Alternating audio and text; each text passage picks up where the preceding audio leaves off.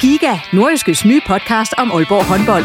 Vil du helt tæt på, hvad der sker i Danmarks største håndboldklub? Vi kommer selvfølgelig til at, til at gå all in. Så lyt til Giga, podcasten om Aalborg håndbold. Det går ondt på et hold som Aalborg, når man ikke leverer det, man gerne vil. Der sætter vi hver uge fokus på de vigtigste historier og største profiler. Dejligt at se, at han er den øh, afgørende faktor, som vi ved, han er. Lyt til Giga, der hvor du finder dine podcasts.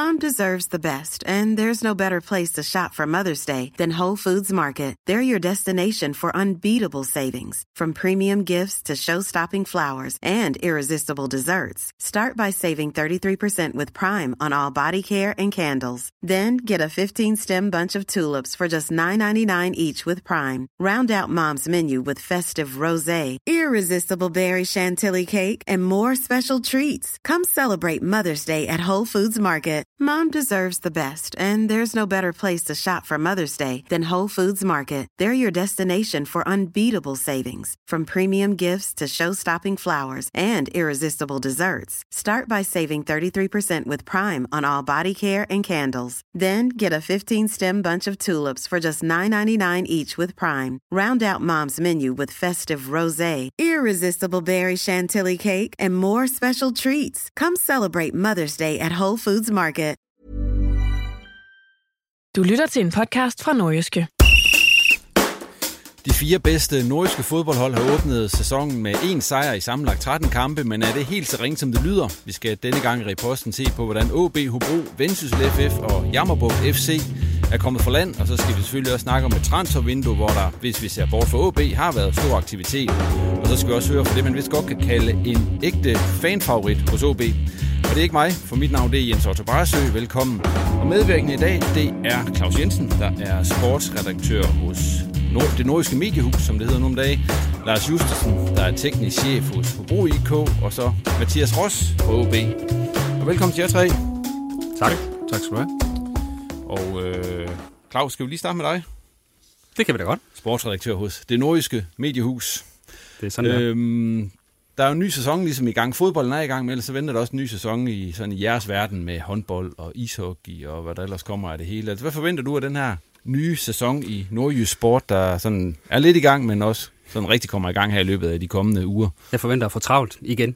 Ja. Altså, det er jo, øh, vi drukner i vores egen succes i, i Nordjylland med, med alle de her tre hold i første division i fodbold, to hold i, øh, i øh, håndboldligaen og to hold i ishockeyligaen. Altså, der er jo ikke andre regioner. Når man kommer til Aarhus for eksempel, jamen, så har de nærmest kun tre hold, de skal koncentrere sig om, fordi resten er ikke god nok til at være en del af eliten. Men det tager vi med. Det, det er trods alt sjovere at dække de øh, kampe. Selvom jeg er da også nødt at være tilbage øh, sådan på, på sådan øh, lidt lavere niveau, øh, da jeg så øh, Hobro spille mod Brabrand på sådan lidt intermistiske øh, forhold der i, i så et, et sted, hvor jeg også selv spillede en gang i 90'erne, hvor der stort set ikke var flyttet en bænk siden, så det var også en, lidt sjovt at se. Men, øh, men det bliver travlt, og jeg forventer da, at de fleste hold skal være med i toppen.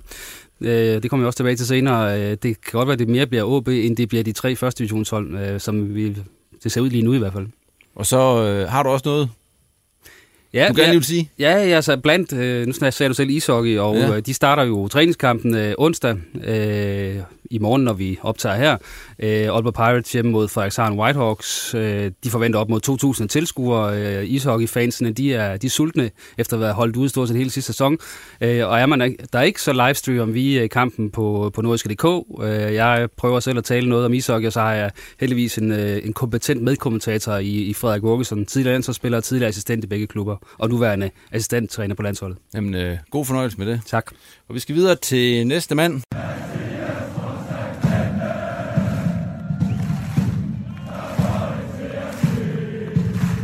Og det lyder sådan her. Det er Mathias, det er fra i søndags. Hvordan er det at, at høre det her? Det er da super dejligt. Jeg synes, jeg har hørt den en del her på det sidste, så øh, det er da fint nok, at jeg lige øh, får den, øh, får den genopfrisket lidt. Så øh, ja, det er super fedt. Den der, når du står dernede foran, det er sådan, som 20-årig, så er det vel noget af... Altså, det er vel det, man drømmer om, når man øh, løber og træner i KFM og som ungdomsspiller så ude i OB. Ja, det er det da. Det er da helt sikkert. Øh, Det er da rigtig stort, og øh, ja, det er da noget, jeg sætter stor pris på. Så øh, ja, det, øh, det, er- det er som sagt noget, man drømmer om, da, da, man, var, da man var lille, så, så det er rigtig fedt, ja. Det der med spillet, med, med fansene her. Hvor meget, øh, hvor meget betyder det egentlig? Jamen, det betyder da en del, synes jeg. Jeg synes, at... Øh ja, nu kan man jo virkelig øh, mærke, hvor meget man har savnet en masse tilskuere, en masse fans på stadion. Øh, fordi det var jo helt øh, elektrisk nærmest i, øh, i søndags, øh, så det var rigtig fedt, og øh, selvfølgelig betyder det en masse for, for holdet og for, for mig selv også. Altså, jeg synes øh, også, det var tydeligt at se, at, at det gav os noget, at, at der var mange, mange tilskuere tilbage på, på stadion, så, så, så det betyder en del, ja. Kan du teksten til den sang, der de synger egentlig? Ja, det kan jeg godt, ja. Det kan jeg godt. det fordi, du, må ikke, du må ikke høre den. Nej, okay. Ligger den på Spotify? det er ikke nu, tror jeg. Ja, ikke, ikke nu. Nej. Nå. Videre til dig, Lars. Øh, du er blevet teknisk chef, som det hedder, nede i Hobro IK. Hvordan har de seneste par måneder har været? Sådan udefra set, så har der været travlt. Jamen, ja, det har der travlt. også sådan internt. Det er ikke blevet så meget ferie, kan jeg godt afsløre. Og jeg er ikke helt populær på hjemmefronten i hvert fald, hvad, så jeg har lovet lidt, at det bliver noget senere på året. Øh, for der er jo rigtig mange ting. Det er jo store sko, der ligesom har trådt ud af døren, øh, som skal udfyldes. Så, øh, og så med, jamen hvad havde vi? Rigtig mange udløb, øh, så der var mange beslutninger, der skulle tages ret hurtigt. Så øh, ja, det har været en, øh, en travl sommer, og den er jo ikke helt færdig nu, sommeren kan man sige. Jeg glæder mig faktisk lidt til den 31. 8. kl. 23.59, må jeg tilstå. Vi skal snakke meget mere om Hobro senere, men først der skal vi lige rundt om OB, som vi plejer her i starten af programmet. Og øh, allerførst, så skal vi tilbage på kamp mod AGF. Og Claus, øh, hvis vi lige skal sætte nogle ord på den, så var det vel den bedste OB-kamp indtil videre i den her sæson. Ja, ja, og det, det synes jeg uden tvivl, det var. Altså, øh, det er også første gang, kan man sige, man øh, får lov at, at opleve øh, sejrens sødme, øh, så det betyder selvfølgelig også noget.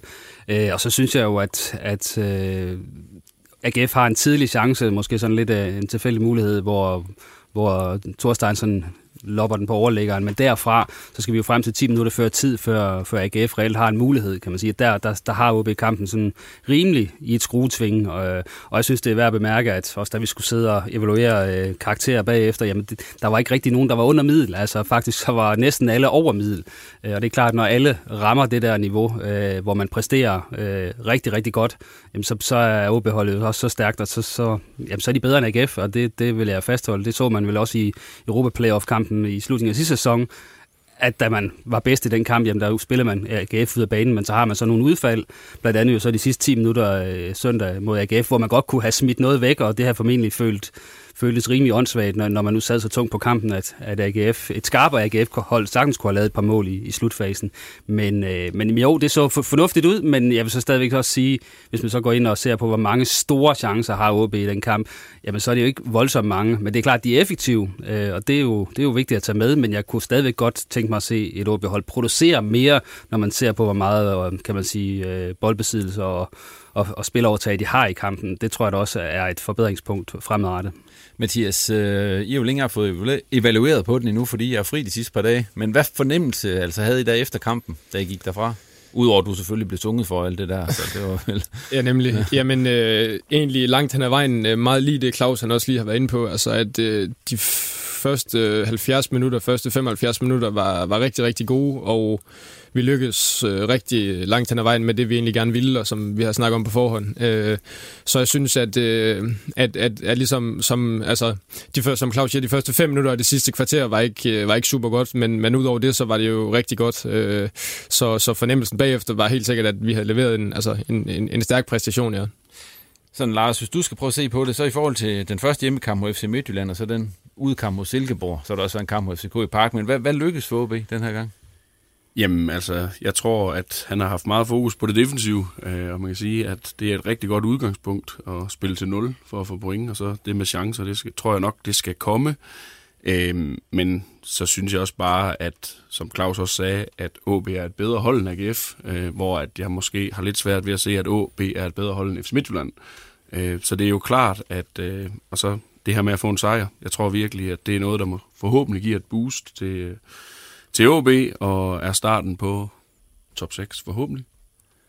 Det ja, nu ligger de der, kan man sige, lige nøjagtigt, med, hænger på i top 6 her, og det, det er selvfølgelig tidligt efter fire kampe, men stadigvæk relativt vigtigt, øh, også i sådan i egen selvforståelsesbillede, at man ikke efter fire runder stadigvæk ligger dernede og ikke har vundet en kamp. Nu, nu er der i hvert fald mulighed for, fordi nu har man jo faktisk haft både FC København og, og FC Midtjylland i de første par kampe her, øh, så det har ikke været noget nemt startprogram. Nu kommer der og nu laver jeg sådan et gåse, øh, gåsetegn, øh, gåseøjne. Nu kommer der en nemme kampe øh, mod hold som, som Vejle blandt andet, altså som, som jo ligner et hold, der skal ligge nede i bunden, og mangler også at møde øh, Sønderjyske og Viborg, som jo ligner sammen med Vejle måske de tre dårligste hold lige nu. Øh, så, så der er muligheder, og, og OB skal også i top 6, altså som minimum med det her hold, og spørger man bestyrelsen, skal de jo i top 4, men, øh, men jeg tænker, det kan blive hårdt nok at komme i top 6, øh, men, men der er klart, der er noget at bygge videre på i den AGF-kamp. Mathias, 5 point, der i de første fire kampe. Er det en god sæsonstart? Jamen øh, ja, det synes jeg da. Øh, som Claus også siger, så har vi jo mødt øh, Midtjylland og FCK, som, som er de to bedste hold i ligaen. Og, øh, så, så ja, det synes jeg. Jeg synes jo vigtigst af alt, at, at der også har været øh, gode præstationer i, i blandt øh, de fire kampe. Altså, jeg synes jo, øh, FCK-kampen var rigtig god. Jeg synes, øh, AGF-kampen var rigtig god. Momenter af Silkeborg-kampen var rigtig godt, og så spillede vi en skidt kamp mod FC Midtjylland. Men, men, men jeg synes vigtigst af alt, at, at, at der har været, været lovende takter, og øh, det, er, det, er, det er primært det, vi, øh, det, vi hænger os i, og, og ja, øh, bruger vores tid på, det er at, øh, at øh, forbedre og optimere vores præstationer, fordi så kommer pointene også, ja. Er det blevet mere tydeligt sådan, hvad, fordi i efteråret, eller undskyld, i foråret, der snakker vi en del om det der med, at øh, OB skiftede meget rundt, og det var svært at se, hvad de ville. Er det blevet mere tydeligt at se, hvad de vil nu, efter de første fire kampe i den nye sæson? Ja, det synes jeg. Altså, det er klart, at i sidste sæson, der, der startede ud med, med fire i bagkæden, så bliver det til tre mod slutningen. Så spiller man med fire i alle træningskampene op til sæsonen, og stod jeg sådan og kløede mig lidt i hovedet, men det var nok i virkeligheden bare et spørgsmål om, at der ikke var, var seks øh, forsvarsspillere til rådighed, fordi at, at de kun skulle spille en halvleg hver.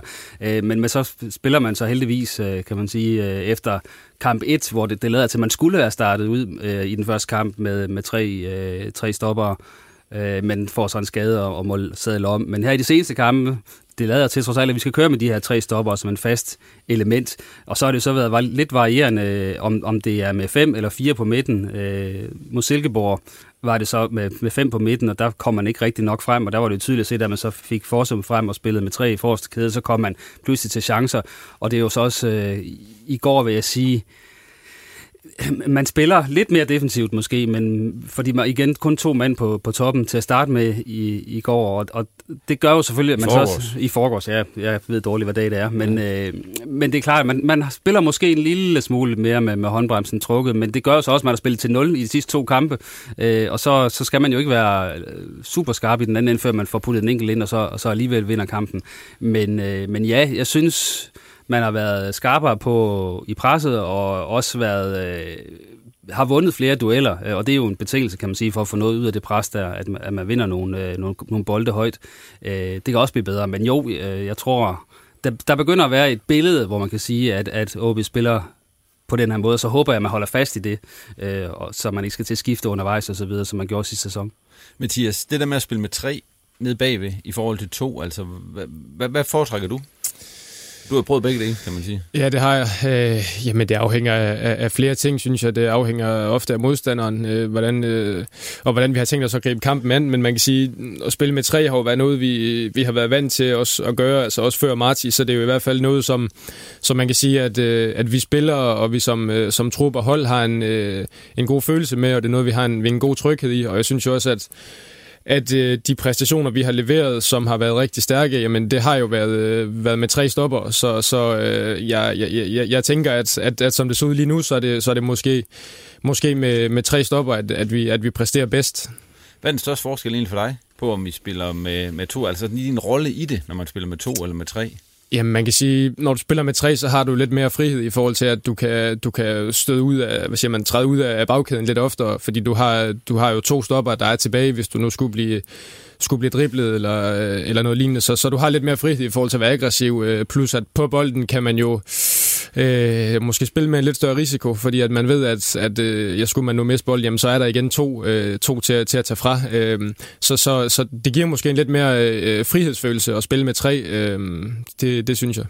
Men bliver det mere defensivt, Lars, når man spiller med... Det, det synes jeg jo absolut ikke nødvendigvis, det gør. Øh, jeg tror netop, det er det der med trygheden i, at man måske har, i stedet for nogen i gamle af den der gamle sekser, der skulle beskytte den øh, firekæde der, altså den, der er ikke mange hold, der spiller med den længere, og så det er nok derfor, trækæden er kommet mere og mere ind i, øh, i moderne fodbold. Der er rigtig mange klubber, der vælger det. Øh, sådan at, som Mathias rigtig siger, det med, at der er en tryghed, der er en base. Man kan bryde kæden, uden at, øh, at det får de helt store konsekvenser. Og hvis man så har nogle gode spillere på bolden også, der kan tage bolden med op og søge presset og spille derfra. Altså det giver også, hvor man også, hvis man kun spiller med de fire, der ser man sit sekseren dropper ned inde på siden eller nede i midten, og så er det, altså, så det giver sådan lidt mere naturligt, og restforsvaret, som også er meget moderne, altså der står man også mere trygt. Men nu er vi inde på det her med det defensive, øh, og så set i forhold til Åbe, der er det jo der, man har stået stærkest indtil videre i den her sæson. Men Claus, øh, sådan med hensyn til det defensive, har der været for meget fokus på det et eller andet sted? Fordi nu er jeg inde og tjekke på statistikken for de første øh, fire runder. Og OB er dem, der har færrest afslutninger. 30 styks, og næstfærrest afslutninger på mål, 14, og så har der kun været ni afslutninger uden for feltet. Ja, det, det tyder jo ikke på, at der ligefrem er Nej, altså... Kastet frem. Nu igen, øh, fire kampe er lidt tyndt statistisk grundlag, men, men det er klart, at OB har lukket øh, 0,75 mål ind per kamp her, og det er jo, det er jo væsentligt bedre end i sidste sæsons snit. Til gengæld har man så også scoret færre mål, eller pas per kamp, end man gjorde i sidste sæson. Så, så det tegner jo i hvert fald et billede, hvis man skal prøve bruge det som grundlag, at OB har haft mere fokus på det defensive. Og, og der vil jeg sige, hvis man så øh, kan få det udbytte her, som hedder 5 point per fire kampe, jamen så det kan man jo nå langt på, i hvert fald i forhold til top 6, øh, kan man sige. Og, og, og hvis det er det, der er, der er målet, så, så er det vel egentlig okay. Øh, samtidig så tror jeg da også, at man bliver bedre offensivt OB, i og med, at nu har man haft Kasper Kusk ude på kampe, og at man har en Milan Margarit, som er kommet ind, og som, som jo ikke er i super god form endnu, og forhåbentlig bliver bedre, øh, så tror jeg da også på, at, at der er muligheder, fordi man har, øh, man har Alman og Pallesen, som kommer rigtig meget til baglinjen, og, og burde kunne servere de bolde, som, som Margarit skal have, og han skal have dem ind i boksen, øh, der kan man sige, øh, mod øh, hvad hedder det, øh, den seneste kamp mod AGF, der, der han, kommer han ikke rigtig selv til afslutninger, men til gengæld så lægger han jo sådan halvt op til det første mål, og han har også en, hvor han spiller, spiller for som fri anden halvleg, hvor der så er offside, så han var mere i oplæggerens rolle, og det er klart, det, det er selvfølgelig fint, han kan det også, men, men han er jo en boksspiller, så, så han skal have noget at arbejde med ind i, i feltet, øh, og, og der, der er sikkert også noget i forhold til samspil med, hvor skal bolden komme, hvor skal han løbe hen, som kan blive bedre. Så, så jeg, jeg synes ikke, der er for meget fokus på det, men det er klart, at der skal optimeres nogle ting offensivt, øh, som måske kommer, når, når formen den, øh, den rammer der fra Margaret. Så selvom han ikke sådan har brændt banen af, hverken til træning eller i kamp, synes jeg alligevel, at jeg ser en tegning hos ham. Spørgsmålet er selvfølgelig, hvor langt OB så kan nå offensivt, når de stadigvæk i mine øjne mangler lidt noget fart i, i blandt de forreste. Øh, det, kan, det kan så være være det store spørgsmål, om det er godt nok, om der er fart nok på, på den forreste linje. Hvad tænker du der, Lars? Det, det slipper du for at svare på det der, Ros. Jamen, jeg tror, at, at alle hold øh, leder efter fart. Hvor meget leder du efter fart? Når du, for du har jo hentet en masse spillere altså her i, i det her transfervindue, det kommer ind på senere, men når man så rekrutterer, hvor meget ser man så på fart? Jamen det handler jo om, at man har, giver træneren nogle forskellige valgmuligheder. Altså der, man skal jo helst have nogle angriber, der er gode langt fra mål også, og selvfølgelig også nogle, der er gode tæt under mål. Og man sige, der har OB jo med Margaret i hvert fald opfyldt ham, de måske har let lidt efter i en lang periode, altså en, der vil være inde i feltet. Det kan man sige, det er lidt det samme, vi har haft i Hobro med Paul, som egentlig hellere vil arbejde uden for feltet, med Imit, som vil arbejde ude på feltet. Der har vi måske forsøgt at finde en lidt samme type, som gerne vil ind i feltet i Kasper Høgh, og så vores seneste uh, Scheibo uh, er måske mere ham, der kan true modstanderen på fart også, fordi han har en exceptionel topfart. Uh, så det er sådan lidt, det handler om, at man, man får lidt forskelligt, og man kan sige, Prip er jo ikke langsom, synes jeg ikke, men er han dybde løberen, det kan man måske også. Øh, men OB vil jo også gerne være dominerende og have bolden og få vingbaksene omkring og lave indlæg, som siger, så er det måske også der, farten skal være. Men der er jo også forskellige former for fart. Altså der er jo fart på, på de første to meter, der er fart i en vending, der kan være fart på en lang sprint og så videre. Altså hvor meget ser man på det? Jamen, det kommer jo også an på, hvad er det for en strategi og et spilsystem, du gerne vil? Hvad er det for en måde, du gerne vil spille på og gribe an på? Altså, hvis du vil gerne stå længere nede på banen, så er det godt at have nogen, der har fart på den lange bane. Hvis du står op, så er det bedre, at du har nogen, der kan sætte en i en, ja, på 5 meter måske.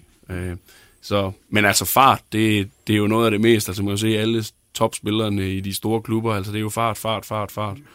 Man kan sige, at der er også en, noget andet fart, kan man sige, hvis man kigger på, på midtbanespillerne, for det er klart, hvis de kan vende hurtigt med bolden øh, og, og tænke fremad banen, øh, så, så, så giver det jo indirekte også noget, noget fart, at man i højere grad fanger, fanger modstanders forsvar i ubalance. Og det synes jeg jo var også var en af nøglerne til de muligheder, så OB så kom frem til, at både øh, Pedro øh, Ferreira og Malte Højholdt altså virkelig spillede en kamp, hvor de, øh, de var hurtige i tanker og handling og, og tænkt fremad langt mere, end hvad de har gjort øh, hidtil. Øh, så det er også øh, klart, at det, det giver jo en fordel. Øh, det kunne man se, at, at, at det, øh, det var med i mange af chancerne. Malte Højhold blandt andet er med i flere af de her situationer, hvor han er, er helt fremme på, på kanten af feltet. Øh, og det er klart, at hvis, hvis Højholdt og Ferreira kan holde det niveau, som de gjorde senest mod AGF, så tror jeg ikke, at øh, OB behøver at kigge sig om efter ret meget mere. Men OB har jo, man kan sige, i sidste sæson, der hentede man en Carter, for eksempel, med henblik på fart og så videre. Man har en Hansbo, som også har fart og så videre. Man har vel egentlig, men jeg synes ikke rigtig, den fart rigtig, altid bliver, kommer til udtryk i OB's system. En Carter gjorde i hvert fald ikke. Altså, jeg kan huske efter den første træning, der tror jeg også, at Mathias, du var rimelig imponeret over, at han, han smadrede den der test i forhold til, til, til farten på de første meter. Ikke? Men, øh, men det blev aldrig brugt, han blev aldrig sat i spil til det. Øh, så det kan man sige, øh, der var OB et eller andet sted for bolddominerende, og, og ikke nok, øh, kan man sige, omstillingsspillende til, at han nogensinde kom, kom i spil. Øh, og så var eller historien med ham vel også, at, at lige så god han var i, i kan man sige, sin første sprint, lige så mindre god var han øh, på bolden. Ikke? Øh, så så ja, det er smag og behag. Det er rigtigt, man har jo Hannesbo som en slags øh, fartjoker øh, ude på bænken. Øh, så det kan også godt være, at de har det, der skal til, når, når først holdet bliver spillet sammen. Øh, lige nu savner jeg stadigvæk lidt noget pondus på den, på den sidste ja, banehalvdel. Mathias, lige for at vende tilbage til med afslutningerne. Øh, hvad, hvad tænker du, når du hører det der med antal afslutninger, det er du ligeglad med. I skal bare holde nullet. så, ja, det kan man sige. en afslutning, der skal i kassen. Så. Det kan man sige. Øhm, ja, men og så handler det jo, det er jo også et spørgsmål om kynisme. Altså, du kan jo se her i seneste kamp, at som, som Claus også var inde på, at vi har jo ikke super mange chancer, men vi skruer jo på dem, vi har. Øh, hvorimod at vi i Silkeborg måske havde mange chancer, men ikke udnyttede dem. Øh, så det handler jo også om, at, at det her med, at øh, hvis man gerne vil have mange point, jamen, så skal man også skrue på sine chancer. Øh, og øh, hvis man gør det, så behøver man jo ikke producere 10 store chancer hver kamp. Øh, så, så jeg synes lige så meget, det er et spørgsmål om kynisme, som det er et spørgsmål om, om at skabe chancerne. Men, men ni afslutninger uden for feltet indtil videre, det kan sige, det er det suverænt ringest indtil videre i Superligaen i de første fire kampe. I får ikke at vide, at I skal skyde på mål. Eller?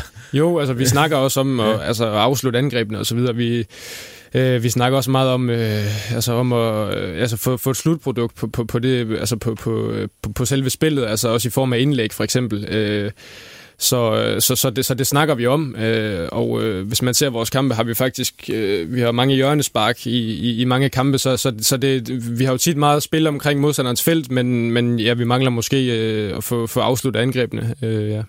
Og der kan man sige, du får så scoret efter et hjørnespark, så den går vel så i den positive statistik. Den har I, har I ventet lidt på. det har vi. Det har vi i hvert fald. Nu har vi øh, haft en del hjørnespark uden at score, så øh, det, var, det var dejligt at se den gå ind, ja. Og, og nogen af os kan huske øh, for øh, halvanden sæson siden, hvor jeg nok tror, jeg havde øh, en stime uden lige på 25 kampe, eller sådan noget, hvor jeg ikke scorede efter, efter dødbolde, øh, hvor Rasmus øh, Bjørts kløede sig lidt ekstra i, i baghovedet. Men, men det her, det, det hjælper selvfølgelig lidt på det, og, og jeg synes med de spillere, man har, også en Talander og en Granli og en Ross, jamen så skal man også øh, være mere farlig og, og komme til flere mål øh, fra den konto. Men jeg tænker også på skud, altså langskud. Det, ja, det, det er jo så et andet problem, ja. fordi igen, hvis du ser på Pedro Ferreira, hvor mange mål har han scoret i OB-trøjen, ja, 0. Hvor mange har han scoret i sin øh, karriere? Ja, det er det. Ja. 0 som seniorspiller, ikke? Og, og Malte Højholdt, han har heller ikke scoret endnu, som, som jeg husker på seniorniveau. Så, så det er klart, at de her midtbanespillere skal, de skal noget mere. Øh, de skal skyde noget mere, fordi jeg tror ikke, der er nogen af dem, der jeg tror, Peter Ferreira har en enkelt afslutning faktisk mod, øh, mod AGF, som så ikke uh, rigtig har den fornødne kvalitet. Så der skal selvfølgelig også komme mere derfra. Men Ellers så har man jo fornemmelsen af, at hvis OB scorer på et langskud, så er det formentlig Alman, der rammer den lige i røven en af de få gange, han gør. Ikke? Men Forsum har jo også gjort det. Ja, det er rigtigt. Øh, men ja, de skal skyde noget mere. Altså, sådan er det jo. Altså, jo mere man skyder, jo, jo større chancen for, at man, man rammer plet. Men man må også sige, at OB i sidste sæson havde en periode, hvor de kom frem til ekstremt mange chancer og afslutninger, hvor de så ikke rigtig kunne score på dem. Så er det trods alt bedre at, at hæve, øh, hæve, øh, kan man sige, øh, træfraten, træfraten, selvom man så kommer til, til færre. Det giver jo det samme output. Ned ved jer, Lars.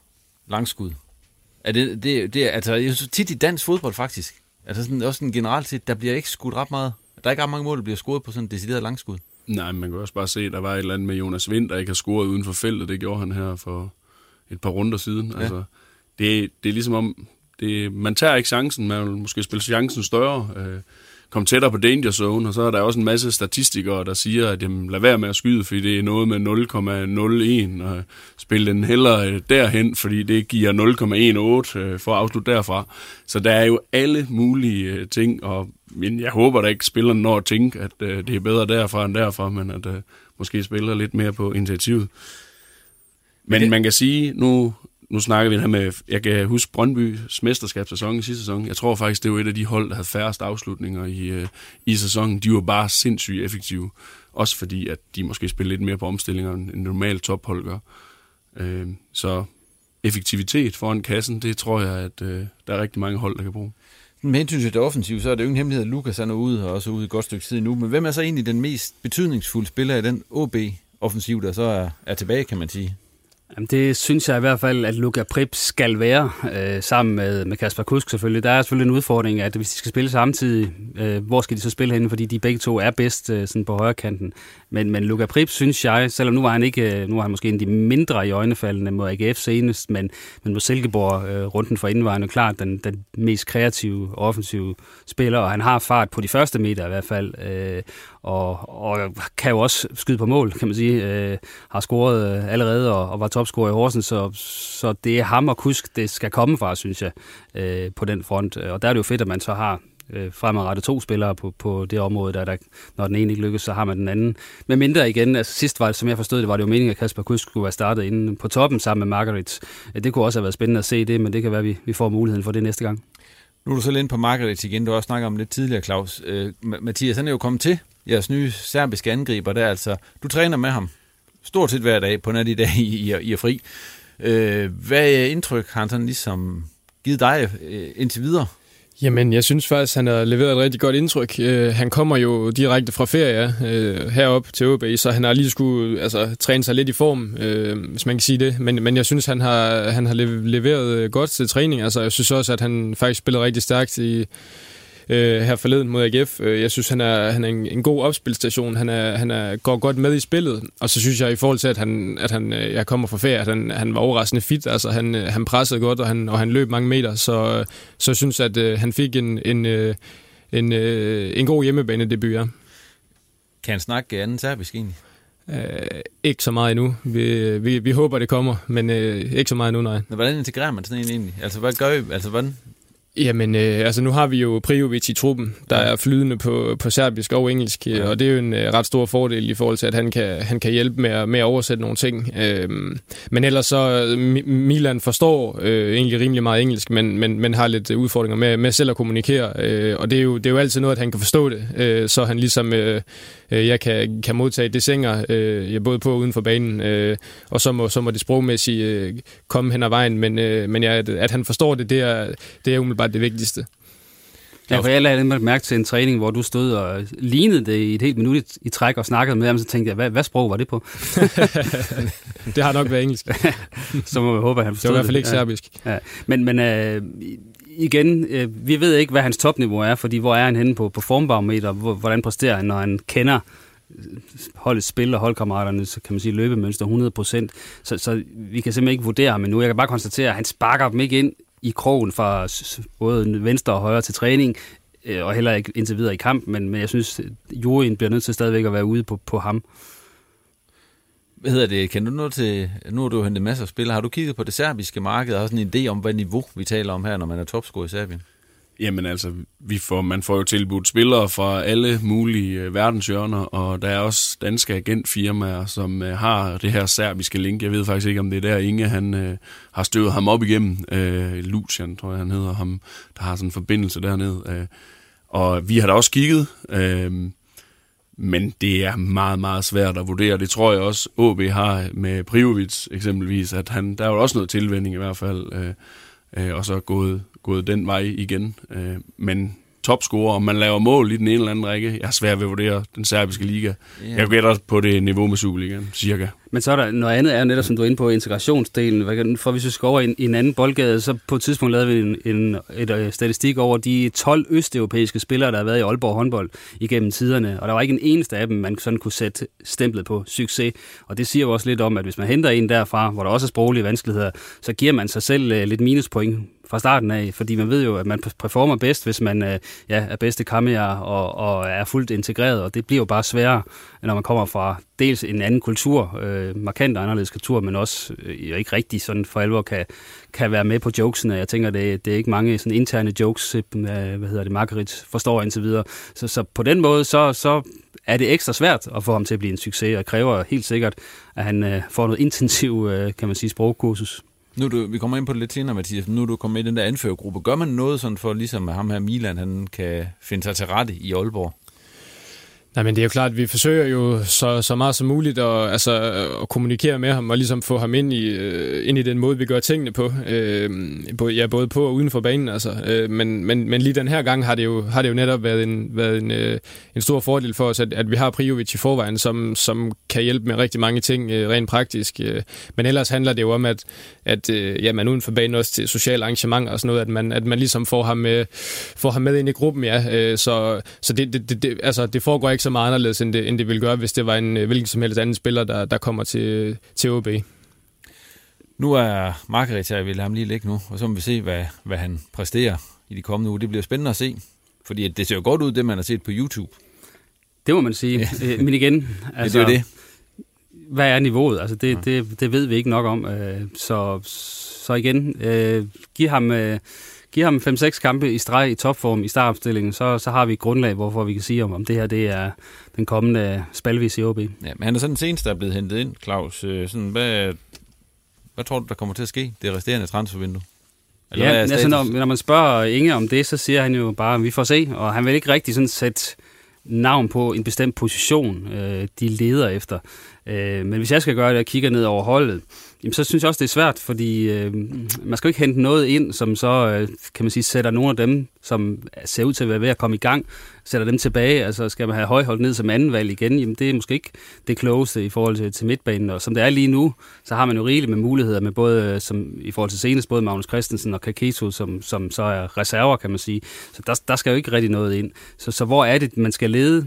Og det igen, er Margaret den nye mand i front, og bliver han den nye bomber, jamen så har man ikke brug for for en angriber mere, fordi så får Tim Pritza måske ikke øh, den spilletid, der skal til, for han udvikler sig. Så det er lidt svært at sige, hvor er det, man skal hente Eller noget. Eller let at bare sige, at de ikke skal hente noget. ja, men, men omvendt synes jeg også, altså hvis man skal være top 4 hold, så er jeg heller ikke sikker på, at OB har et tilstrækkeligt højt niveau på samtlige positioner. Øh, så, så det er en svær størrelse. Øh, for eksempel, altså hvis Alman, øh, nu har han fået sådan lidt en, en skæv start på sæsonen, lidt småskader og så videre, og ikke helt ramt sit topniveau heller. Jamen, hvem skal spille den der venstre bak? Jamen, øh, Frederik Børsting har gjort det ganske glimrende i de sidste to kampe, øh, selvom jeg ved, at han, øh, han et eller andet sted, det, altså venstre bak står ikke på hans julegaveliste, ved jeg, men, men et eller andet sted, har man nok der, altså har man nok på bakkerne, øh, som har de samme, kan man sige, offensive kompetencer, samtidig med de gode defensivt. Vi har set øh, Hannesbu blev brugt på vensterbakken, og, og han til, føre en masse offensivt, men også bare sige, at det er en klar defensiv svækkelse, når han spiller den post. Så det, det kunne måske være sådan nogle positioner, men jeg giver i hvert fald øh, ingen ret så langt, som han siger, hvis vi henter noget fra nu af, så bliver det en spiller, der skal gå direkte ind i startopstillingen, som er bedre end dem, der er der i forvejen. For der er ikke brug for mere, kan man sige, øh, bredde i truppen. Den er der sådan set. Det er mere topniveauet. Øh, og der må man jo kigge på, hvad man får tilbudt, og om, om det er bedre end det, man har i forvejen. Det, det synes det er svært at sætte fingeren på sådan en position, men, men fart kunne der være, være meget rart at have. Lars, nu du jo øh, selv sat en trup sammen. Hvad, hvad, hvad, hvad du synes, der manglede en OB-trup på nuværende tidspunkt? Jamen, altså, det er jo svært, når at, at Lukas er ude. Øh, altså, ham der, der, der bare kan gøre, afgøre tingene selv, når tingene spidser til. Ham, der sparker den ind, når man skal. Ham, der laver mål ud af ingenting. Altså, hvis jeg kigger på holdet, hvem er det altså lige nu? Jeg vil godt kuske en gang imellem hiver kaninen op af hatten. Luka Prik kan nok også, men Altså, der er ikke en Lukas Andersen, som jeg ser det, i truppen lige nu. Øh, så det er jo en høj hylde, øh, man skal ud og, og kigge på i hvert fald. Øh, og så ved jeg ikke, nu nævnte du selv midtbanen, altså Forsum kan selvfølgelig også gå tage tilbage, men det kunne jo også være der, man måske skulle hente en klassespiller. Altså på 8 positioner? Ja, altså, men det er igen, det er en høj hylde, og man skal ramme rigtigt, og ja, Så det er sådan, jeg lige sådan umiddelbart ser det. Ja, der er nogle uger endnu. Vi må se, hvad, hvad det hele ender med.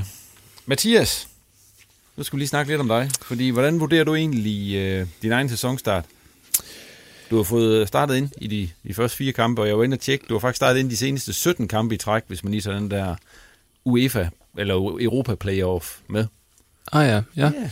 Jamen, øh, jamen, jeg synes, at jeg har haft en, en god opstart. Øh, jeg synes, at øh, testkampene gik, gik rigtig godt, øh, og så var jeg jo meget opsat på, på at levere godt over i, i parken i den første kamp, og og der, der synes jeg, jeg spillede lidt under par her, så jeg var, synes jo stadigvæk, der var frispark på det første mål, og på det andet mål, de får, jamen der, der stod jeg og sov en lille smule, men, men, men det er, hvad der sker, så, så den kamp var jeg, ikke, var jeg ikke helt tilfreds med. Så er der Midtjylland, hvor vi som som, øh, som hold underpresterer. Øh, og så er der jo Silkeborg AGF, som, som jeg synes egentlig, øh, Silkeborg var en, var en fin præstation, og senest her mod AGF var, var rigtig godt. Så, så jeg synes, at øh, starter måske en lille smule hakkende, men jeg synes, at, øh, at øh, jeg er kommet godt efter det, så, øh, så, øh, så det har været okay, ja. Du er stadigvæk kun øh, 20, men hvor synes du egentlig selv, du har rykket dig i løbet af det seneste års tid? Som jeg var inde på, så har du efterhånden spillet rigtig mange kampe. Jeg tror, du var på 61 Superliga-kampe eller sådan noget. Ja, ja nemlig.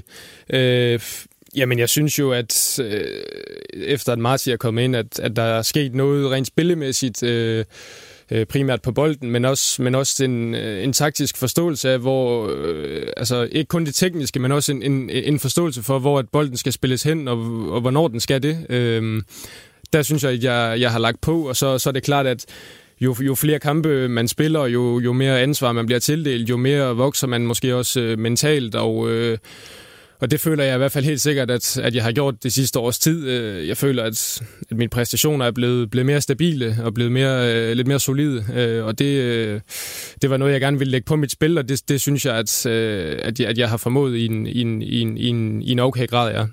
Hvordan mærker man egentlig det der med, at man nu efterhånden har spillet mange kampe? Du har også spillet mod de samme angriber flere gange, de samme hold flere gange. Ja, nemlig. Altså den der rutine, man får, altså, øh, hvor, hvor, hvor udtrykt er det i forhold til de første måske gang, man møder FCK, i forhold til anden og tredje og fjerde gang, man møder dem? Ja, men altså, det, jeg, jeg synes, der er en rimelig øh, øh, klar forskel. Altså, jeg synes, det... Øh, de der erfaringer, man får for eksempel fra de der FCK øh, Brøndby Midtjylland kampe, jamen de, var, de er guld værd som unge spillere, altså fordi at du bliver matchet på det ja, højeste niveau, der er herhjemme, og det går, øh, det går bare en tand stærkere. Øh, og jeg synes jo, at, at med kampene og med erfaringen, jamen der kommer jo Øh, man, man får måske en bedre forståelse af, hvad det, hvad det ligesom kræver for at levere en god præstation, altså øh, rent mentalt. Altså, øh, og det, det tror jeg har været vigtigt øh, for mig. Øh, og så tror jeg jo bare, at at der, altså også ubevidst, der kommer jo bare en, en masse i rygsækken, jo flere kampe du spiller, øh, så, så, så der er ingen tvivl om, at, at det har gavnet mig meget at få lov at spille så meget i en, i en ung alder, ja. Jeg tror også, der er en for, også en forskel på at se Pione sidste på video, og så stå over for ham, altså sådan helt, helt tydeligt. Altså, hvordan er det at stå over for de der, i forhold til det? Altså, I gennemgår det selvfølgelig inden kampene, mm. og analyserer og så videre, men hvordan svarer det overens med det, man så rent faktisk står overfor, når man står derinde? Ja, det er jo, det er jo en del mere hektisk at løbe rundt derinde. Øh, og jeg tror, jeg tror egentlig meget, at det handler om, at, at øh, ja, det handler meget om detaljer, meget af det. Øh, og vi analyserer selvfølgelig på modstanderen inden, og jeg har jo også selv en, Øh, nu kender jeg de fleste spillere, så jeg har en, en idé om, hvordan man, øh, hvordan man bedst muligt øh, måske lukker ned for, øh, for nu kunne det være Gif Links for eksempel her i, i forgårs. Øh, men ellers så, så synes jeg også, at det handler meget om at kigge på de tidligere præstationer, man ligesom har haft, evalueret på dem, øh, fundet ud af, hvor man måske tidligere har begået øh, nogle småfejl, ligesom lært af dem, og så har man kunne øh, ja, forbedre det, de... Øh, de, øh, de kommende kampe, øh, der har været. Så, så, så det her med at lære af, af, af ens fejl, synes jeg har, har været øh, stærkt medvirkende til, at, øh, ja, at, at man også udvikler sig, ja. Sådan med hensyn til øh, sådan de kampe, du har spillet efterhånden. Jeg skrev til dig, hvad for en du rent faktisk har, eller hvad for en du har været mest tilfreds med? Mm. Og hvad for en du har været mest utilfreds med af dem, sådan efterfølgende, når du, du og, det, og det afhænger ikke af dem, det er jo sådan rent på det personlige plan, at ja, du nemlig. skulle prøve at vurdere det. Ikke om I vandt eller tabt. Nej, øh, jamen altså, hvad for en har jeg været mest tilfreds med, altså, det er, jo, det, det, er jo, det er jo svært, hvordan man lige gør det op, øh, hvad for en man øh, har været bedst i, eller hvad for en man har været mest tilfreds med, men øh, det er klart, at nu var der her søndag, som jo var en, altså en virkelig fed kamp, og som, som jeg synes var vellykket på, på mange parametre. Øh, men ellers så synes jeg også, at øh, så skal vi tilbage til debuten, var jo rigtig god, men det er efterhånden længe siden, ikke? Og så har der været nogle, øh, en pokalsemifinale på, på hjemme, øh, nej, pokalkvartfinale på hjemmebane mod FCK, hvor jeg også groede. Det var også en god kamp, øh, så, så altså, der har været mange. Øh, så det, det, det er svært lige at stå og, stå og vælge en, synes jeg. Ja. Men den værste så? Mm, ja, den værste, der har, der har været nogen, øh, et par stykker. Øh, Nej, vi, øh, var det sæsonstarten 18-19, tror jeg. Der startede vi over i Lyngby dengang, øh, og der tabte vi 2-0. Og jeg var også selv indplaceret i et mål. Det var en, det var en rigtig tung dag. Mom deserves the best, and there's no better place to shop for Mother's Day than Whole Foods Market. They're your destination for unbeatable savings, from premium gifts to show-stopping flowers and irresistible desserts. Start by saving 33% with Prime on all body care and candles. Then get a 15-stem bunch of tulips for just $9.99 each with Prime. Round out Mom's menu with festive rosé, irresistible berry chantilly cake, and more special treats. Come celebrate Mother's Day at Whole Foods Market. Øh, og ellers så har vi jo haft nogle i sidste sæson, øh, hvor vi taber i Horsens, blandt andet 1-0. Det var også en, en rigtig træls dag på kontoret, faktisk. Så, øh, så det er to kampe, jeg sådan lige umiddelbart kan komme på, der ikke var helt øh, vellykket af. Hvordan synes jeg andre tror egentlig, Mathias han har udviklet sig her i løbet af ja, det seneste års tid? Jamen, det er tydeligt, at han øh, har haft nogle bumps på vejen, altså, hvor, hvor det, det er gået rigtig godt, øh, som det gjorde i, i den første kamp, og, og så ramte han lidt et hul, øh, kom op af hullet igen, øh, røg sig ned i det igen her for, for øh, et halvt års tid siden, øh, men kom op igen. Øh, og det er vel øh, et godt tegn, kan man sige, at man, øh, man rejser sig to gange fra, fra nogle downperioder, og så kommer stærkere tilbage. Øh, det er klart, at det der med at, at lave fejl i opspillet er jo noget af det, der, der har kostet placeringsvanskeligheder. Jeg kan også huske en kamp op i Vendsyssel, hvor jeg tror, øh, du bliver sat, øh, hvor du presser højt op. Øh, men, men det er jo de der fejl, øh, de der personlige fejl, som, hvor man måske kommer til at kigge for meget fodbold og alt det her, som, som man skal lære af. Og jeg synes, øh, på bolden, og især måske nogle af de diagonalskift, Mathias laver, synes jeg efterhånden holder høj klasse. Og så, så er det klart, at de tre stopper, der normalt spiller derinde, der er ingen af dem, der sådan er fuldstændig outstanding på bolden. Og der, bliver, der er det klart, at de bliver nødt til at skal forbedre sig alle sammen på det punkt. Øh, og der, der ser Mathias i hvert fald ikke ud til at være bange for at få bolden. Det kunne man jo ellers godt risikere at gå i den grøft, hvis man har haft dårlige erfaringer med det for mange gange. Men, øh, men, men der er en vilje til at lægge på.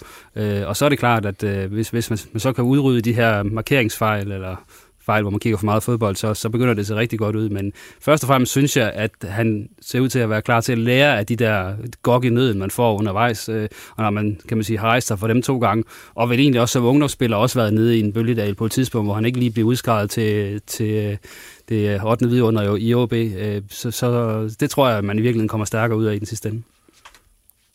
Har han sagt det hele, Lars? Nej, men altså, jeg tænkte bare, jeg husker dengang, han fik debut i Randers, hvor jeg tænkte, hvem er han? Hvor kom han fra? Det var godt nok vildt, at de sætter ham ind så tidligt. Og der var bare den der, ja, uimponerethed. Altså, at man bare gik ind og igen som 17-årig ikke er bange for at tage bolden, når man er ikke bange. Og, og så det, når man er ung, så laver man fejl. Og det vigtigste er jo bare, at man lærer af sin fejl. Og, og, og det går i bølger, når man er ung. Men øh, der er i hvert fald ingen tvivl om, at OB de har en, rigtig, rigtig fin ung stopper, som også bliver et øh, salgspotentiale for dem på et tidspunkt, hvis han fortsætter. Mathias, du er blevet en del af det her anførteam. Hvad betyder det egentlig for dig? Og hvordan kom det på, altså, hvordan kom sådan noget i stand?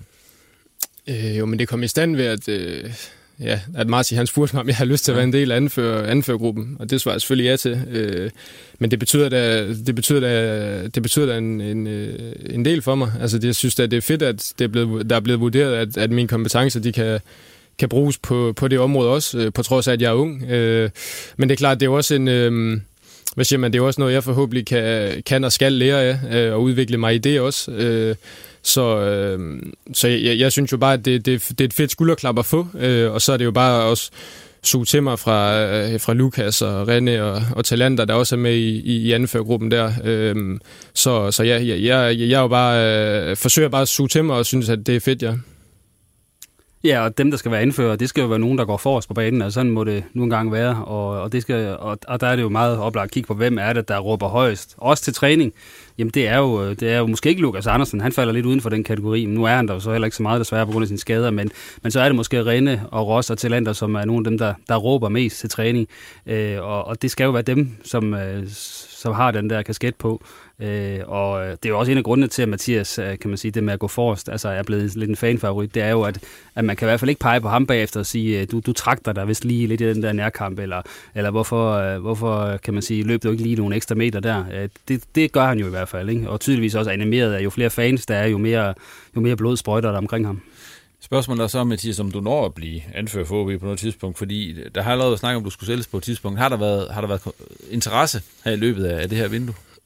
Ja, men der, der er jo altid noget snak, men sådan et transvindue er jo meget øh, dynamisk. Altså, det er jo... Øh, det kan jo gå, gå hurtigt, og, altså begge veje, men... Øh, men altså, det er jo, øh, hvad siger man, om, øh, jeg synes jo, at jeg forlængede kontrakten her for ikke så super længe siden, og der blev lagt en, en god plan øh, med OB, og øh, ja, øh, det, er egentlig, det er egentlig primært den, jeg har fokus på, altså på at udvikle mig, og hvordan jeg kan blive endnu mere dominerende for OB og, og i Superligaen. Øh, så, øh, men øh, ja, det, det, er, det er egentlig det, der er at sige til det, altså om der har været noget, noget øh, hvor konkret den interesse har været, om der har været... Øh, ja, hvor konkret den har været, det, det, det, det holder vi internt, tænker eller længe lade snakke om, så øh, ja.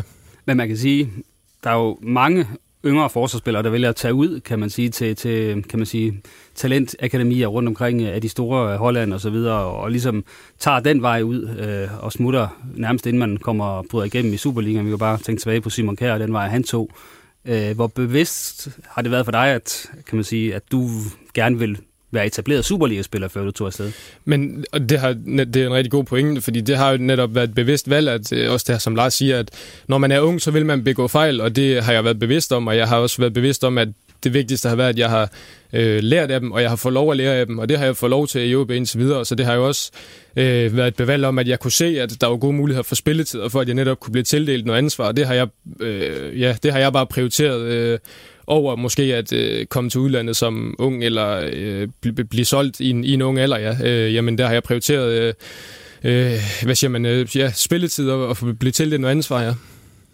Jeg tror også, at Anders Damgaard er godt tilfreds med den her case med, at man når at få sit gennembrud på Superligaen, inden at man ryger. Man ser jo det der med, at de er 16 år efterhånden, og så afsted. Øh, så jeg synes jo, det er et rigtigt valg, at Mathias har gjort, og som man selv siger, noget tryghed, og så komme ud og slå igennem udlandet, fordi det kan man også sige, det håber vi også på, at der er nogle OB'er, der kommer til øh, fremadrettet, at de kommer ud og får en karriere.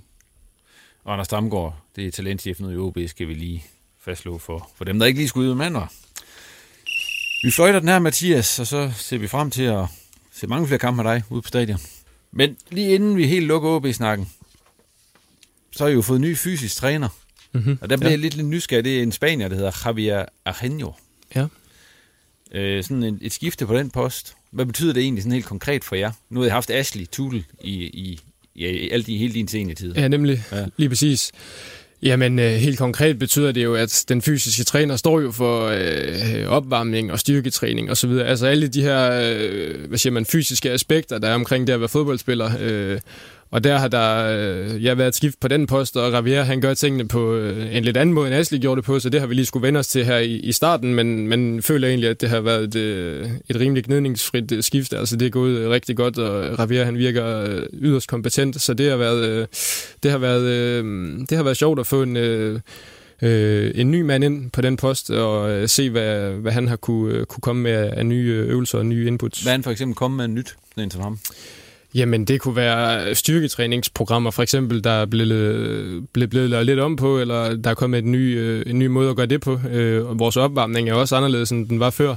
Øh, så det, øh, det er jo relativt øh, altså små ting, men det er jo alligevel øh, ting, der er rimelig betydningsfulde for, øh, ja, inden man skal ud og præstere en, en Superliga-kamp, for eksempel, hvilken opvarmning man egentlig har. Så, så der, er, der er blevet lavet lidt om på, på nogle ting, der er. Men det er også, som du også selv siger, det er vel også sjovt nok nogle gange, at der sker noget nyt på det område, fordi nu, som sagt, Asli havde jo, havde jo haft i mange år. Ja, ja, lige præcis, og Asli gjorde det jo aldeles fremragende også. Øh, men, men ja, det, det er klart, at, øh, at øh, det var jo også nogle ting, vi har været vant til at gøre mange, mange gange, og det bliver også lige pludselig en rutine, øh, og det er der egentlig heller ikke øh, noget, øh, noget problem i, men, men derfor er det stadigvæk, øh, øh, hvad siger man, sjovt at, at få nogle andre input, som sagt, og, og gøre tingene på en lidt anden måde, ja. Er han hårdere ham her, end Asli var? Altså sådan i, i, sådan i ikke i tonen og så videre, men i programmerne? Mm, jamen, det, det kommer jo lidt an på øh, fra spiller til spiller, hvad man lige har brug for og så videre. Øh, nu har vi ikke haft en opstart med ham endnu, så jeg ved ikke rigtigt, om vi har fået hans øh, sande ansigt at se nu, men øh, det, må vi, det må vi finde ud af til vinter, når vi møder ind, ja. Jeg håber ikke for jer, at han bærer om, at de har den samme fedtprocent, som han selv har, for der sidder jo nærmest, øh, altså han er jo kun skin og ben. Der sidder ikke et øh, gram forkert for ham, nej, så... Jeps, det var lige det. Øh, jeg synes lige, inden vi øh, går videre med Hobro, så tager vi lige den der min top 3, som I har fået til opgave at komme med de tre bedste midterforsvar, du selv har set eller oplevet på de forskellige nordiske divisionshold. Er det mig, der starter? Eller ja, du må gerne starte, Lars. Yes, jamen øh, jeg har været lidt tilbage i tiden, hvor jeg selv kom på Aalborg Stadion tilbage for mange, mange år siden, hvor at, øh, man hentede Jesø ind fra Brøndby, øh, som var en klassespiller, også landsholdsspiller. Jeg synes, han øh, altså i sin tid en meget spillende forsvarsspiller, øh, som ja, var i hvert fald med til, at det første mesterskab kom hjem. Øh, så har jeg en anden OB'er. Lidt senere, Josu Matovac, komplet forsvarsspiller. Jeg synes, der både var god med bold og som forsvarsspiller. Egentlig kunne det hele. Hvis, han er nok nummer et af alle, jeg synes, der har været i nordisk fodbold. Og, midterforsvar. Ja, som midterforsvar. Ja. ja. Og, og den sidste, der, det, han har godt nok ikke været ret lang tid i Nordjylland, men øh, jeg synes, at øh, det er en moderne stopper, øh, som vi selv havde glæden af et halvt år i Hobro, øh, Anna Hodgic øh, Anel, som øh, bosnisk landsholdsspiller og på vej til Atlanta. Og, altså det er, jeg tror, der er rigtig mange trænere, det at han kan godt klare sig i en tobakkæde, øh, og er pivgod med bolden, hurtig, nærkampstærk, altså der er ikke noget, han ikke kan. Øh, der er selvfølgelig også nogle andre, jeg kunne have valgt, øh, men det er de tre, jeg har sådan lidt for hver sin tid. Tak for det, Lars. Jeg har valgt at lave min egen øh, sådan, private benspænd i, i den her top 3. Jeg har valgt at sige, at jeg skal finde en for de tre største nordiske klubber, OB, Hobro og Vendsyssel.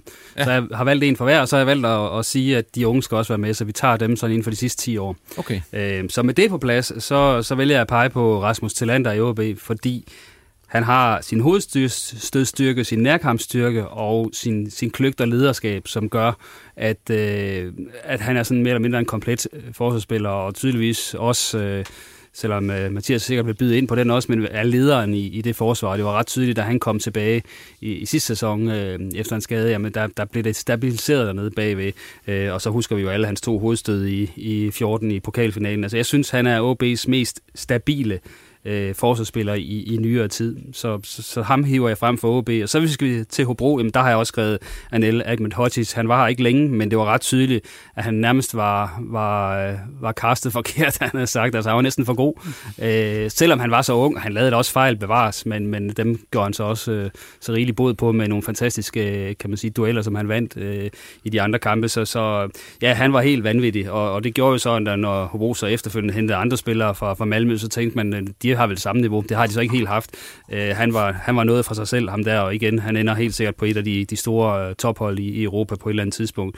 Øh, så, så der er der altså desværre nogle andre hobro forspillere der må, der må stille sig bag ham i køen. Og hos Vendsyssel, hvis jeg sådan skal tænke tilbage på den mest komplette øh, forsvarsspillere, de har haft i nyere tid, så, så falder tankerne på Mads Greve, øh, fordi han, øh, han var en ledende forsvarsspiller, han kan også spille med bolden, og så er han piv øh, farlig øh, på, på dødbold i den anden ende, og, og spiller jo trods alt også stadigvæk Superliga i Vejling, så, så det er nok ham, jeg, jeg peger ud der.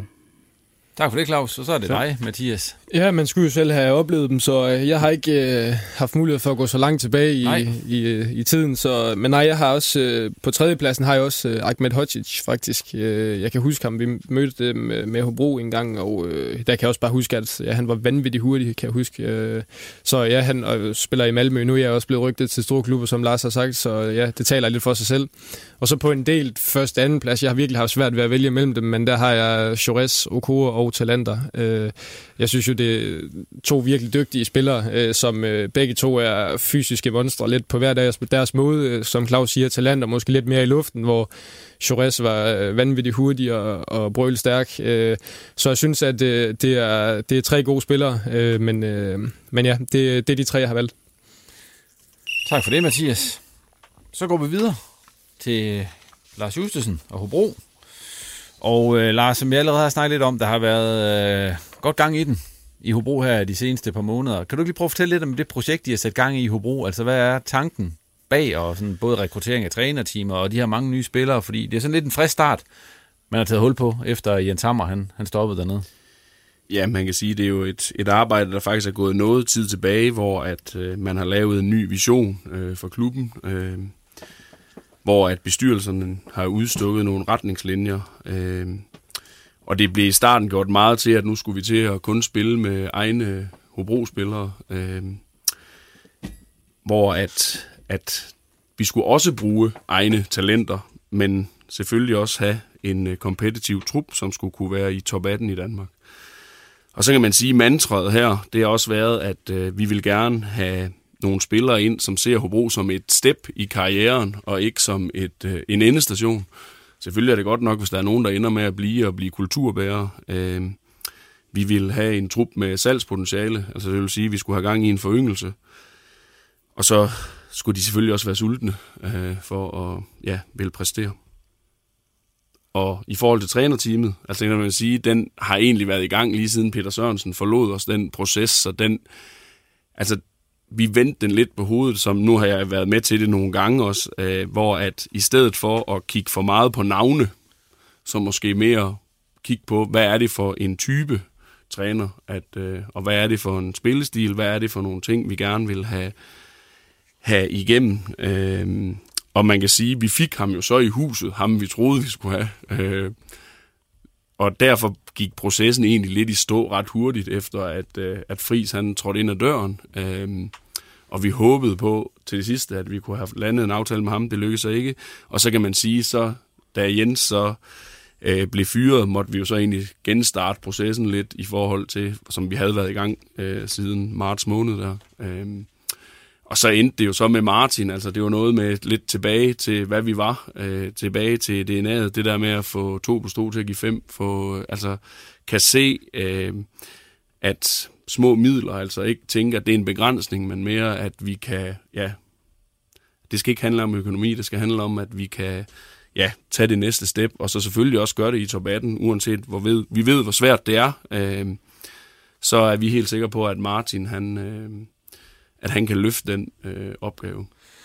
Den der, lidt den der forvirring, der var mellem, hvad det rent faktisk var, Hobro ville, når man ikke længere havde Jens Hammer, altså den der med, om det var egen talenter, eller om det var spillere udefra, som du siger, som skulle være sådan en, en stepping stone, eller hvad? Altså, hvad, hvad betød det for det hele, at der ligesom, at den, den blev ikke helt, at den, den kunne godt misforstås til at starte men det blev den i hvert fald nogle steder. Øh, altså, ja, det startede jo tilbage til, øh, til altså man kan sige med Peter, da han var træner, at, at det var måske den måde, han så, at det var måden, vi skulle skilles på. Øh, men det har egentlig aldrig, det handler jo mere om, at budgettet skulle skæres til, og man skulle lave en helt anden, i stedet for at have 24 spillere, som alle sammen er tæt på at være lige gode og så videre, jamen så vil vi egentlig putte noget kvalitet ned i, altså bruge pengene på spilleren fra 1 til 16, og så have nogle unge spillere. Det kunne lige så godt være fra HB eller AGF eller Vejle, som vi har hentet Villas eksempelvis. Og så selvfølgelig også kigger vi jo selvfølgelig internt i, øh, i vores egen, hvor vi også har en 3-4 stykker fra. Du har selv fået en, en lidt anden rolle i kraft af, at du er blevet teknisk chef, og ligesom er dig, der henter, eller i hvert fald er med til at finde spillerne og så videre. Altså, hvordan har det været for dig at gå over i den rolle?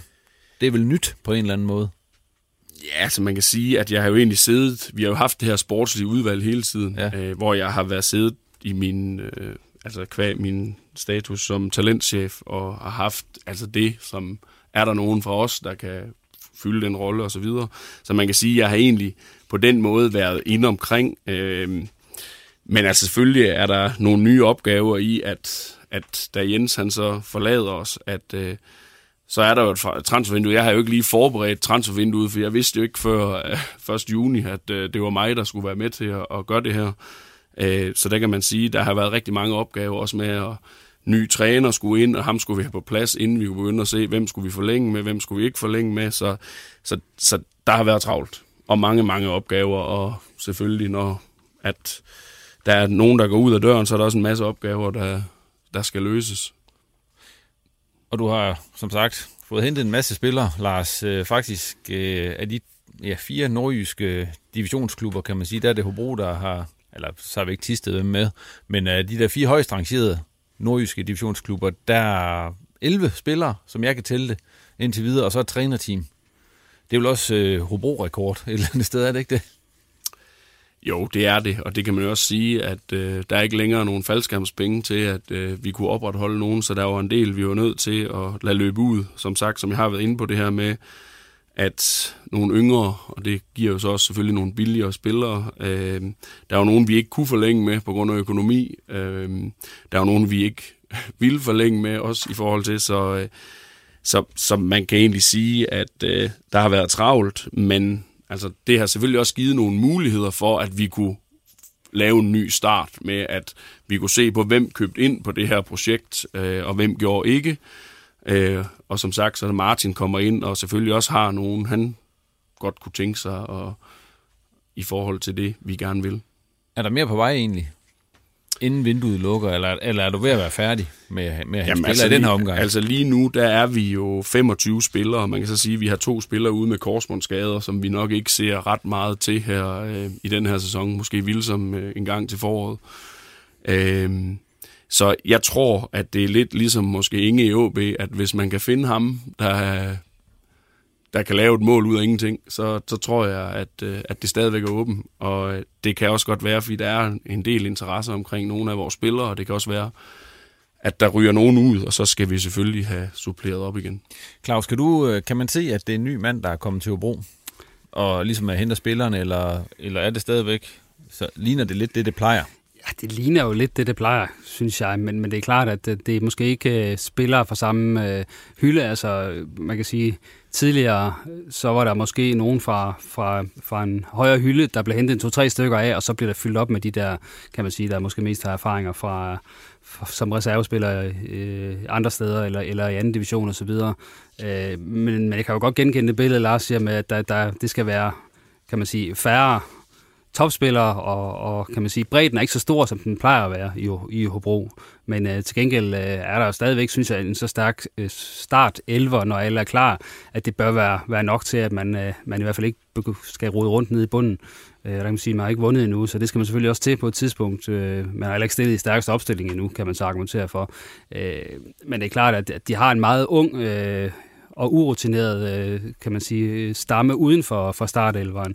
Og, og der skal jo ikke mange skader til, før man er nødt til at kaste nogle af dem i ilden, og, og så er man nok der, hvor det, det måske ikke er stærkt nok til at være i top 6. Det, det kan man i hvert fald hurtigt komme, øh, hvis, der, hvis ikke man, øh, man rammer skarpt på, på, på, kan man sige, de her unge talenter, som, som skal ind og spille en del i løbet af sæsonen, som jeg ser det lige nu.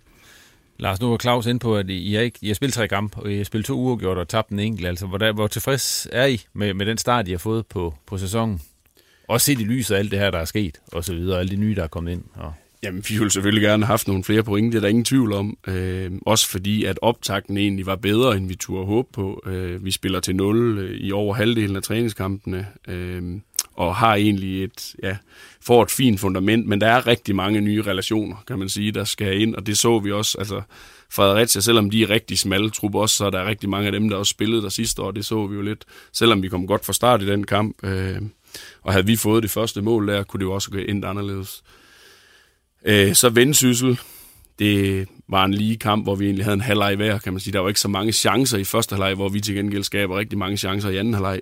Øh, så der vil vi selvfølgelig gerne have for sejr. Og så senest her i Køge, hvor at jeg synes, jeg kan se, at i hvert fald det defensive fundament øh, ser bedre og bedre ud. Øh, så, så jeg tænker egentlig, at det er et spørgsmål om tid, og jeg kan sige, hvis nu vi vinder over Lyngby på lørdag, så har vi jo fået den samme start som OB, så det håber vi selvfølgelig på. Så var lige en pokalkamp også, men den bødes vi ikke snakke om. Nej, altså der, var... der kan man sige, det den gjorde for os, det var, at vi kunne få alle de her unge spillere øh, ind og få nogle minutter. Det ville jo selvfølgelig rigtig gerne have været videre, for så kunne det også have været med til, at de kunne have fået nogle flere kampe. Øh, men det er ikke sådan, jeg ligger søvnløs om, vi er ude af pokalen, fordi vi skal bruge vores øh, ressourcer og al vores energi på Nordic Bet Ligaen sådan også igen set i lyset af alt det, der skete. Hvad vil egentlig være en god placering for jer i den her sæson, som du ser det? Jamen, altså, vores målsætning er top 18, og det handler jo om, hvis vi kommer med på toget nu, så er det heller ikke urealistisk, at vi gør det. Men altså, hvis vi ikke øh, får nogle sejre her i starten, jamen, så kan det jo godt være, at det ender. Øh, men altså, jeg er egentlig tilfreds med top 8 op efter. Nu er det ingen hemmelighed, at den mest omtalte spiller i Hobro de seneste år, det er Paul Alexander Schirkevold. Han er der så ikke længere øh, fordi han er råd tilbage til Norge og til Starbæk. Altså, hvor høj prioritet havde det, at, øh, at han ikke længere skulle være i Hobro? For det er jo ingen hemmelighed, at han spiste en del af de penge, du så kunne bruge på, på andre spillere. Nej, men altså Paul har jo, altså efter han slog rekord, har han jo haft øh, on and off rigtig mange skader, øh, og i sidste sæson han bidrager med et mål. Øh, men jeg vil faktisk sige, at Paul, der kom tilbage, han, han fandt en eller anden ny energi her i opstarten, og var lige faktisk en, øh, den gamle Paul lidt, og fandt, altså, han har været sådan lidt uden for truppen, men egentlig fandt øh, nogle gode øh, relationer til de andre, og og så, men igen, som I selv siger, han var en, øh, en løntung spiller, øh, og det her det har bare gjort, at vi kunne lave noget mere langsigtet øh, i forhold til, at, at det halvår Paul han havde, og så skulle vi at nok alligevel ud og finde øh, en ny angriber til jul, kan man sige. Øh, så altså, det er jo ikke sådan, at vi har sagt til Paul, du skal gå, øh, men vi lavede en fin øh, løsning, så, øh, som Paul var glad for, og vi var glade for, så øh, nu håber jeg bare, at han får succes i øh, Stabæk. Lad det være de sidste ord om Hobro i den her omgang. Vi kommer selvfølgelig til at følge det tæt her i reposten gennem øh, hele sæsonen og er spændt på at se, hvordan det nye projekt her det kommer fra land. Vi tager lige de to andre divisionshold også, Vendsyssel FF og Jammerbugt FC, og vi kan sige, ja, Vendsyssel FF er mod, har mod alle odds ikke tabt endnu, altså i forhold til, hvad der er sket deroppe. Øh, de har spillet tre kampe uafgjort, Claus. Hvad tænker du om deres start på sæsonen? Jeg tænker, at de er rigtig godt tilfredse med, at ikke har tabt det nu, fordi de får jo en, en skæv start øh, og øh, starter op øh, uden at have en træner og, og have, tror jeg, 12 spillere til den, til den første træning, altså inklusiv de unge. Øh, så det er klart, at igen, ligesom de gjorde i vinter, hvor det så var et coronaudbrud, der, der gjorde, at de øh, kiksede hele opstarten og stort set ikke fik nogen træningskampe. Så fik de her dog øh, taget to træningskampe og, og kan man sige, på en måned gjort holdet klar. Øh, og også med en Henrik Pedersen, som har nogle fine øh, trænerpapirer, som kommer ind. Så, øh, men igen med rigtig mange nye spillere. Ikke 11 nye, men øh, det føles næsten som 11. Jeg ved ikke, om det er 9 nye, eller hvad de, øh, de er endt på. Det har du sikkert styr på på papiret. Jamen, jeg tror, øh, jeg kan tælle til 8 indtil videre. Ja, og, og har planer om en to-tre stykker mere, siger de ja. inden vinduet lukker. Ikke? Så det ender formentlig også på 11. Øh, så, så det er jo igen, øh, så er hele pladen ryddet i, i vendsyssel, og så skal de til at starte forfra på, på mange områder.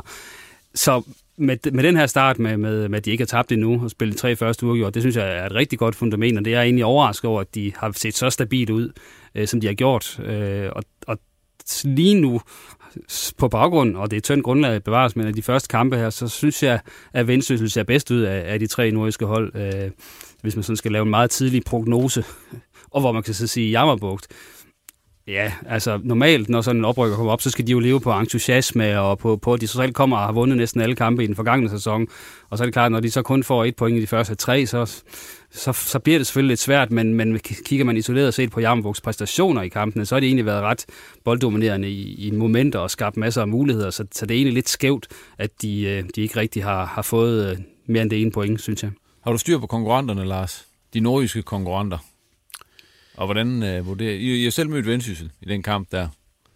Jamen, altså, de, jeg synes, det, det var heldigt for Vendsyssel, at øh, det endte, som det gjorde med, at øh, det kom tilbage på, på Jakobs hænder, øh, og han lynhurtigt fik en træner ind, der helt præcis ved lige nøjagtigt, hvad han vil. Øh, og det tror jeg, det har været godt for Vendsyssel, at, øh, at han er så tydelig i den måde, han gerne vil spille på, og det har nok også givet øh, spillerne noget tryghed. Øh, Øhm, så Vendsyssel, de bliver stærkere i løbet af sæsonen, som jeg ser det. Lidt ligesom os selv, med at det er mange nye spillere, og at vi skal spille sammen. Øh, så øh, Vendsyssel, de, de skal nok klare den. Det, det er jeg faktisk slet ikke i tvivl om, at, øh, at vi havde selvfølgelig håbet på, at vi kunne slå den, fordi at nu har de jo lige fået en halvleg mere øh, på grund af tordenvejr og alt det her, og de så også meget, meget træt ud i anden halvleg, så det var også bare ærgerligt, at vi ikke kunne få det gjort af med dem. Øh, men Vendsyssel, de, de skal nok øh, få en god sæson, tror jeg.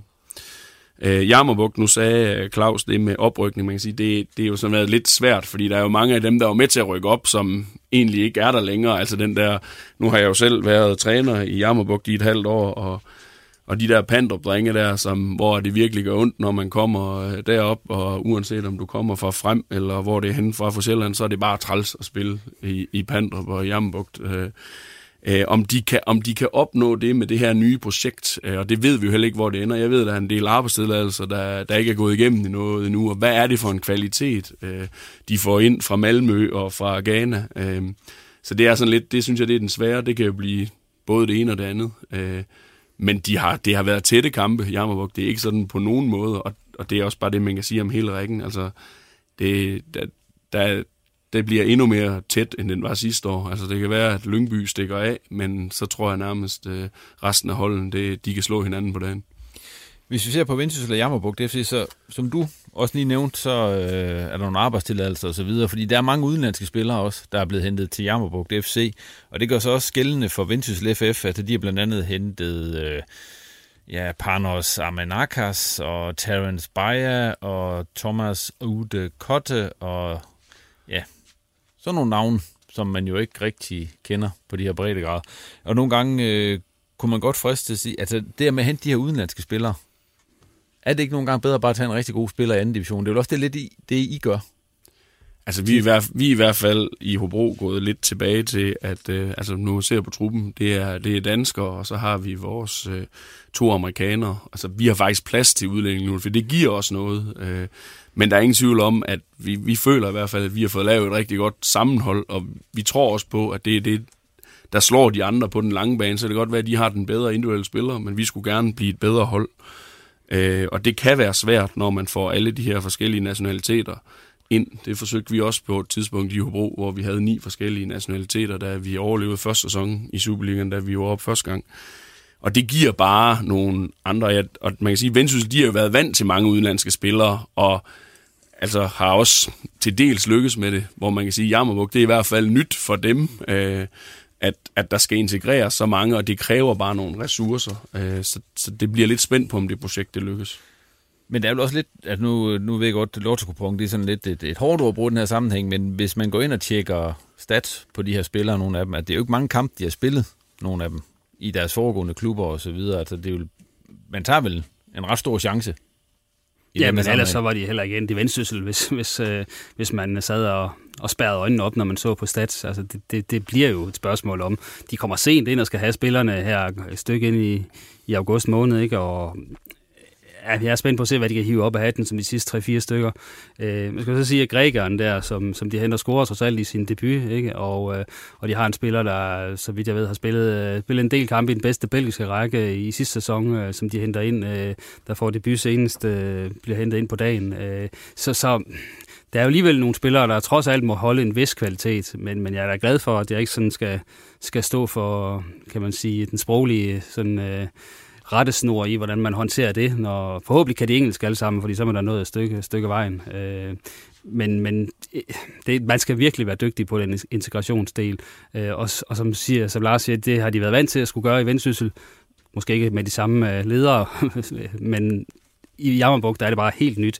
Øh, og, og, og det er bare ofte ikke lykken at få, øh, få udenlandske ejere ind, der vil en hel masse andet end det, man, man plejer at gøre. Øh, det er mere sådan, så skal man gå imod strømmen, hvis man bare skal få det til at blive en bravende succes. Hvordan er omklædningsrummet egentlig, når man har så mange udlændinge? Jamen, det, det er jo i hvert fald der, hvor at man skal være skarp som både klub, men også have sit anføreråd og have det med, fordi det kan godt ende i sådan lidt klikker, at så, så deler man sig i en 4-5. Altså, det kan også ske i et uh, rent dansk omklædningsrum selvfølgelig, men det er bare den der sprogbarriere, at man ser det, at så, altså det, så finder man sammen med der, hvor man har en eller anden fælles forståelse. Øh, og, det, og det kan være lidt svært at gøre op med. Øh, men altså, man kan sige, som, som Claus også siger, altså Vendsyssel, de har nogle erfaringer med det. Så jeg, og, og hvad hedder han? Øh, nu er han lige væk, Henrik P's, han har jo også været vant til at arbejde i nogle meget forskellige typer klubber, med også mange udenlandske spillere, og hente brasilianer til HB Køge, da han var der. Altså, så han ved i hvert fald, hvad der skal til. Øh, så, ja. Men, hvad hedder det, Claus Jammerbuk, nu har de, de har haft to af de her tre kampe, de har spillet indtil videre hjemmekampe, så kan man sige, den mod Fredericia, den, øh, den bliver lidt speciel, fordi den bliver afbrudt og så videre. Men har de set ud på den måde, som du havde regnet med, de ville se ud på hjemmebane indtil videre? Ja, altså jeg har måske været mere realistisk og, og tro, de mere skulle stå og forsvare, men det, det har de jo ikke gjort. Altså, de har forsøgt at spille med et relativt højt pres, og, og på samme måde, som de egentlig har gjort i, i, forbindelse med deres oprykning fra anden division. Øh, og igen, øh, også i den første kamp mod videre, kommer de egentlig også godt med øh, i, det, i det opgør for et point på udebanen der. Øh, så det er jo der, de har hentet deres point indtil videre ude. Ikke? Øh, men det er klart, at det, det skal ja være lidt et fort for dem, øh, det her, øh, som, som nogle københavnere, øh, de vil ikke kalde det midt i en skov, som de gjorde nede på Bro, men så midt på en mark i Pandrup, øh, og skal spille de her kampe. Øh, og, og jeg tror ikke, der er nogen af de hold, der har været der indtil videre, der tænkte, det var da en nem øh, gåtur i parken her. Øh, de har, de har været, i virkeligheden været lidt heldige med få alle tre point med øh, fra, fra Pandrup, de, de kampe der. Så jeg vil ikke afskrive Jammerbugt endnu, men jeg bliver stadig nødt til at pege på dem som den mest oplagte øh, nedrykningsfavorit af dem, der er der, for det er en stærk række. Vi lukker den der, og så er vi faktisk nået frem til det sidste punkt på dagsordenen, og det er vores øh, tårhyler. Og mm, hvem vil starte? Vil du det, Mathias? Ja, ja, ja. Bare kør. Jamen, øh, min tårhyler, det var... Nu, nu så jeg godt nok ikke selv kampen, men da jeg kom hjem fra vores egen kamp, og, øh, kunne jeg jo se, at, øh, at øh, jeg tror, det var Simon Hedlund og øh, Jonas Winter, der blev ramt af nogle kasteskyts fra fans fra FCK og Brøndby. Og øh, jeg nu kan jeg ikke engang huske, hvad det var Hedlund, han blev ramt af. Jeg mener, var det petankugler eller sådan noget, den du? Det var i hvert fald et eller andet øh, rimelig hæftigt, hvor jeg også tænkte, at det, det hører jo ingen steder hjemme. Det er jo øh, fedt, at der er en virkelig god atmosfære. Der er en masse mennesker på stadion, og der er god stemning, men, øh, men at kaste ting ind på banen efter spillere, det synes jeg ikke øh, hører nogen steder hjemme. Tak for den. Tårhylder. Så, så vil jeg komme med en positiv tårhylder. Ja. Det er jo nærmest historisk, men øh, det bliver simpelthen øh, thumbs up til VAR øh, i den danske Superliga, fordi øh, når der ikke bliver fløjtet straffe heller på, på den talent, der har mod AGF, øh, hvor man jo sikkert kan diskutere, øh, altså er det bevidst, det er det ikke, men gør han sig unaturligt bred, og hvor rammer den og alt det her. Men den situation bekræfter egentlig, at man har lagt en linje, hvor man siger, der er kun straffe, hvis, altså som jeg tidligere har sagt, hvis man står og dribler med den øh, ind i feltet, eller decideret, kan man sige, forhindrer en scoring med, med sin hånd. Det, det, det ligner det billede, og hvis det øh, holder fast, så kan jeg bare sige, det er fantastisk, øh, fordi der har været alt for mange tynde, ligegyldige straffespark alene. Øh, det, som, som koster OB pladsen i, i Europa øh, nede i playoff-kampen mod AGF, altså er jo helt sort.